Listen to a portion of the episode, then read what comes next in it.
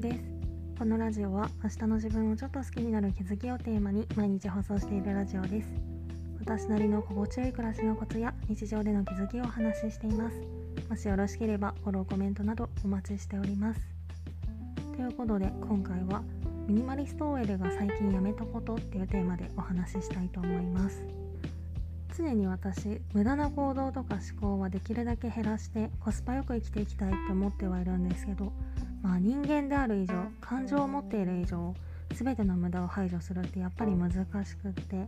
毎日モヤモヤするなって日もあれば少しすっきりする日もあったりの繰り返しなんですけど今回は最近私がもしかしたらこれは一つ壁を越えられたかもって思ってることを紹介しようかなと思います。今回も7つに分けたんですけどまず先に全部あげると1つ目が帰宅直後のおやつタイム。2つ目が睡眠時間の後ろ倒し3つ目が必要以上の隙間時間活用。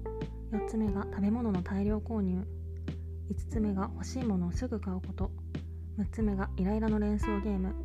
そして7つ目が傷口に塩を塗る行動っていうことで。まず1つ目の帰宅直後のおやつタイム。私帰宅後のルーティンの一番目に入ってるのがお風呂なんですけど帰ってからお風呂に入るまでの間に中途半端におやつタイムみたいな感じでちょっと買ってきたものをつまむみたいな時間を設けてしまっていてなんかそれが意図せず習慣みたいになってしまってたんですけど一息ついてしまうとそこから活動を再開させるのって本当に大変なんですよね。なのでちょっと仕切り直そうと思って最近は意識的に家に入ったら浴室に直行するっていう流れを意識していてお風呂場に自分を閉じ込めたら勝ちみたいな感じで認識しています。そして2つ目睡眠時間の後ろ倒し。次の日が休みだとつい夜更かししてしまって翌日の起床時間を後ろ倒しにしがちだったんですけど私無駄にコスパのいい睡眠体質をしてるのでたとえ12時間でも起きる時間がずれるとその日の夜の寝つきがすごい悪くなるんですよね。なのでちょっともう少し起きてたいなって物足りなく感じても毎日同じ時間に寝て起きるっていうのを心がけてます。そして3つ目必要以上の隙間時間活用。時間を有効活用しようっていう気持ちが裏目に出てかえってタイムプレッシャーを感じて焦る場面が結構あって。いくら時間を有効活用できてもこれだと本末転倒なので最近はあえて隙間時間っていうのをスルーして可能な限りいつもと同じ流れっていうのを第一優先に考えるようにしています。そして4つ目食べ物の大量購入。普段行かないスーパーに行ったりとかイライラしてたりとかするとつい食べ物をたくさん買ってしまいがちなんですけど自分の中の食のトレンドみたいなものって意外と短くって次の日とかになると買ってきたものにあまり興味を示さなくなったりとかもするんですよね。なので一度に購入する食べ物は目先の1食分だけって決めてみました。まあこれはちょっとかなり感情にリンクしてる部分があるので守れないことも結構あるのでまだまだ課題です。そして5つ目欲しいものをすぐ買うこと。私根底の性格がわがままなので欲しいものがあると買わずにはいられないんですけど衝動的に買ったものって後で後悔することも多いし愛着とかも持ちにくくって結果長く使わなかったりとかもするので最近は欲しいって思ってもあえてしばらく1ヶ月くらい浮かせておくっていうことを心がけてます。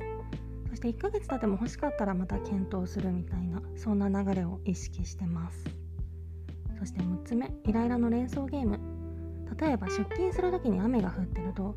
雨がうざいっていうところからなんで雨に当たってまで会社に行かなきゃいけないのかとか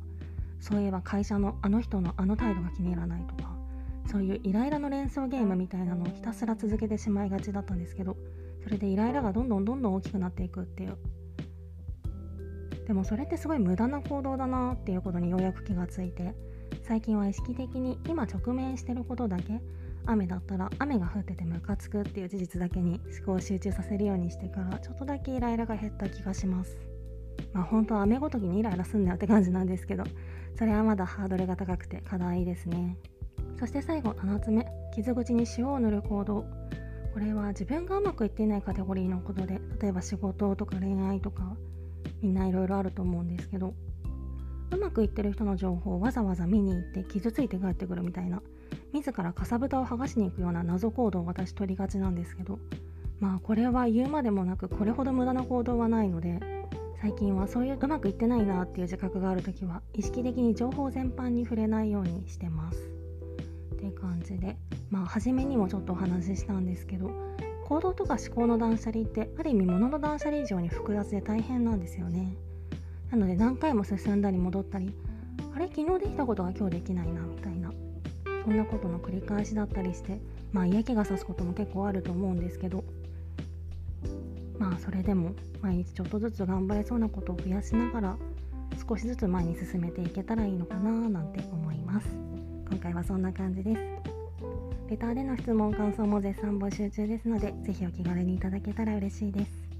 それではまた次の放送でお会いしましょう。